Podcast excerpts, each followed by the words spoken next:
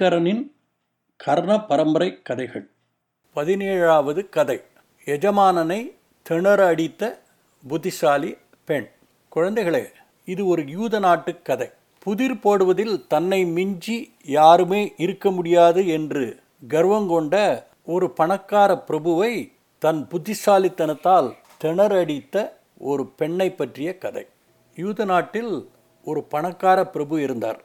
அவருடைய எஸ்டேட்டில் உள்ள மூன்று வீடுகளில் மூன்று பேர் வாடகைக்கு குடியிருந்தனர்.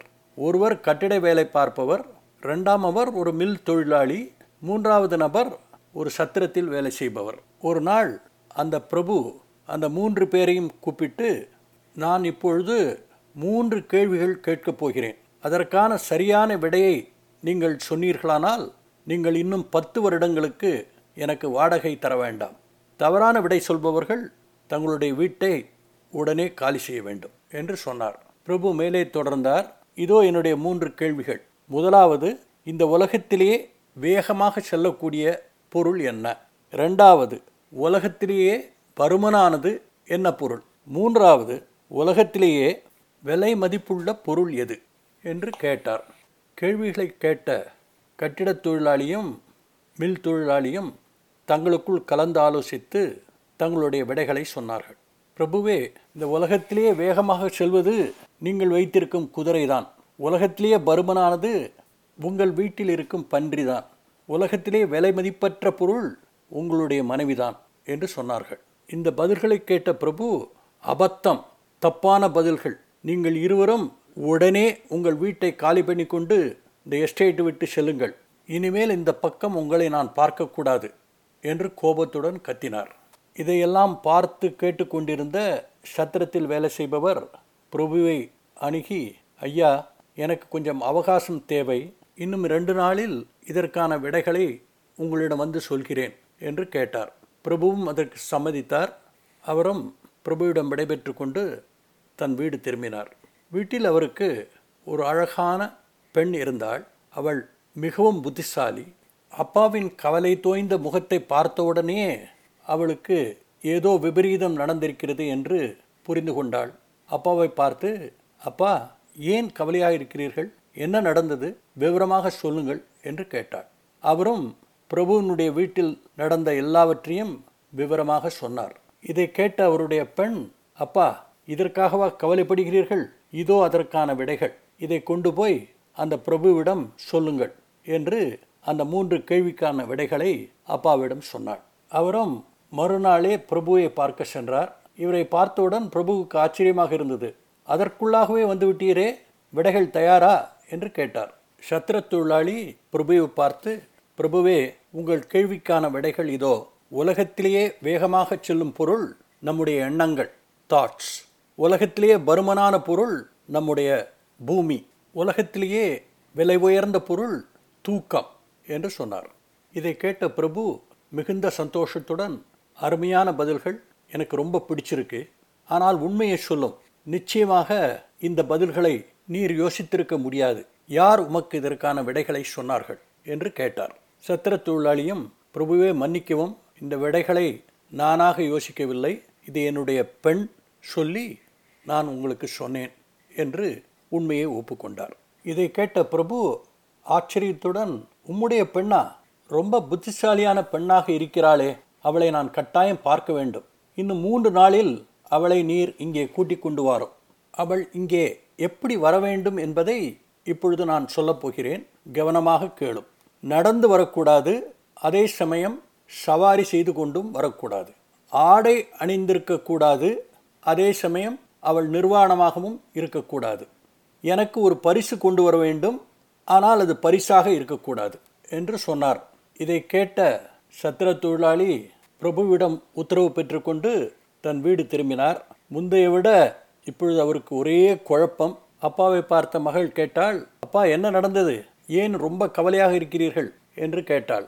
அப்பாவும் பிரபு அவளை பார்க்க விரும்பியதையும் அதற்கு போட்ட நிபந்தனைகளையும் அவர் விவரமாக சொன்னார். இதை கேட்ட அந்த புத்திசாலி பெண் அப்பா கவலையை விடுங்கள். இப்பொழுது நீங்கள் செய்ய வேண்டியதெல்லாம் நேராக சந்தைக்கு போய் எனக்கு ஒரு மீன் வலை ஒரு ஆடு ரெண்டு புறாக்கள் கொஞ்சம் நிறையவே இறைச்சி. இவைகளை வாங்கி கொண்டு வாரும். என்று சொன்னாள். பெண்ணின் மேல் முழு நம்பிக்கை வைத்துள்ள அப்பாவும் ஏன் எதற்காக என்று கேட்காமல் சந்தைக்கு சென்று அவள் கேட்ட எல்லா பொருள்களையும் வாங்கி கொண்டு வந்தார். பிரபுவை பார்க்க செல்ல வேண்டிய நாள் வந்தது. அந்த புத்திசாலி பெண் தன்னுடைய ஆடைகளை களைந்துவிட்டு மீன் வலையை வைத்து தன்னை முழுவதுமாக போர்த்தி கொண்டாள். இப்பொழுது அவள் ஆடை அணிந்திருக்கவில்லை. அதே சமயத்தில் அவள் நிர்வாணமாகவும் இல்லை. பிறகு அவள் அந்த ஆட்டின் மேல் உட்கார்ந்து கொண்டு தன்னுடைய இரண்டு கால்களையும் தரையில் இழுத்து கொண்டே வந்தாள். இதனால் அவள் சவாரி செய்யவும் இல்லை. அதே சமயத்தில் நடக்கவும் இல்லை. இப்பொழுது ஒரு கையில் அந்த ரெண்டு புறாக்களையும் இன்னொரு கையில் அந்த இறைச்சியையும் வைத்துக்கொண்டு பிரபுனுடைய வீட்டை நோக்கி சென்றாள். வீட்டை நெருங்கும் சமயம் தூரத்திலிருந்து பார்த்து கொண்டிருந்த பிரபு தன்னுடைய வேட்டை நாய்களை அவிழ்த்து விட்டார். நாய்கள் ஆக்ரோஷமாக இவளை நோக்கி வந்தது. நாய்கள் கிட்ட வந்தவுடன் அந்த பெண் அந்த இறைச்சியை தூக்கி எரிந்தாள் நாய்கள் இறைச்சியை நோக்கி ஓடி இவளுக்கு வழிவிட்டது பிரபுவின் சமீபம் சென்று அந்த பெண் சொன்னாள் பிரபுவே உங்களுக்கு நான் ஒரு பரிசு கொண்டு வந்திருக்கிறேன். ஆனால் அது பரிசு இல்லை என்று சொல்லி புறாக்கள் வைத்திருந்த தன்னுடைய கையை நீட்டினாள். பிரபு பார்த்து கொண்டிருக்கும் பொழுதே அவள் அந்த புறாக்களை தன்னுடைய கையிலிருந்து விடுவித்தாள். புறாக்களும் பறந்து சென்றன. இதையெல்லாம் பார்த்து கொண்டிருந்த பிரபு மந்திரத்தால் கட்டுண்டவர் போல் அசையாமல் நின்று கொண்டிருந்தார். கொஞ்ச நேரத்துக்கு பிறகு தன்னை சுதாரித்து கொண்டு பெண்ணே உண்மையிலேயே நீ ஒரு அதிமேதாவி. என்னுடைய காரியங்களில் நீ தலையிட மாட்டேன் என்று எனக்கு நீ உத்தரவாதம் கொடுத்தால் நான் உன்னை கல்யாணம் பண்ணிக்கொள்ள ஆசைப்படுகிறேன். என்று சொன்னார். அந்த பெண்ணும் அப்படியே ஆகட்டும் என்று வாக்குறுதியை அளித்தாள். இருவருக்கும் கல்யாணம் நடந்தது. ஒரு நாள் அந்த பெண் தன்னுடைய அறையின் ஜன்னல் ஓரத்தில் நின்று கொண்டிருந்தாள். அப்பொழுது வெளியே ஒரு தொழிலாளி அழுது கொண்டு உட்கார்ந்து கொண்டிருந்தான். ஏன் அழுகிறாய்? என்று அவள் கேட்டாள். அதற்கு அவன் சொன்னான் அம்மா என்னுடைய சோக கதையை கேளுங்கள். நானும் என் பக்கத்து வீட்டுக்காரரும் சேர்ந்து ஒரு குதிரை லாயம் வைத்திருக்கிறோம். அவர் தன்னுடைய வண்டியை அங்கே நிறுத்தி வைத்திருக்கிறார். என்னுடைய பெண் குதிரையும் அங்கேயே இருக்கிறது. நேற்று இரவு பக்கத்து வீட்டுக்காரன் வண்டிக்கு கீழே என்னுடைய பெண் குதிரை ஒரு குட்டியை பிரசவித்தது. என் பக்கத்து வீட்டுக்காரர் அந்த குட்டி தனக்குத்தான் சொந்தம் என்று வாதாடுகிறார். நான் நம்முடைய பிரபுவிடம் போய் இதை பற்றி சொன்னேன். பிரபுவும் அந்த குட்டிக்கு சொந்தக்காரர் என்னுடைய பக்கத்து வீட்டுக்காரர் தான் என்று சொல்லிவிட்டார்.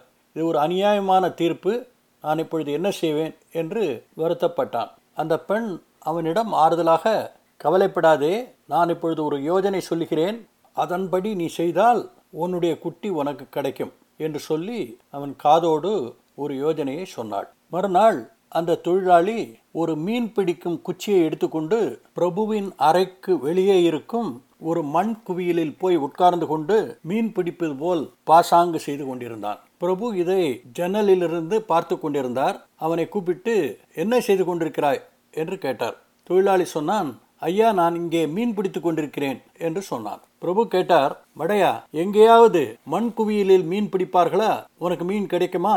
என்று கேட்டார். அதற்கு அந்த தொழிலாளி சொன்னான் ஐயா குதிரலாயத்தில் இருக்கும் வண்டி குதிரை குட்டி பெற முடியுமானால் எனக்கும் இந்த மண் குவியலிலிருந்து மீன் கிடைக்கும் என்று சொன்னான். பிரபுவுக்கு மண்டையில் யாரோ ஓங்கி அடித்த மாதிரி ஒரு பிரமை. உடனே சமாளித்து கொண்டு சரி சரி என்னுடைய தப்பை நீ புரிய வைத்து விட்டாய் டி உனக்கு தான் சொந்தம் என்று தீர்ப்பளிக்கிறேன். இப்போ சொல்லு உன்னால் இந்த மாதிரியெல்லாம் யோசிக்க முடியாதே உனக்கு யார் இந்த யோஜனையை சொன்னார்கள்?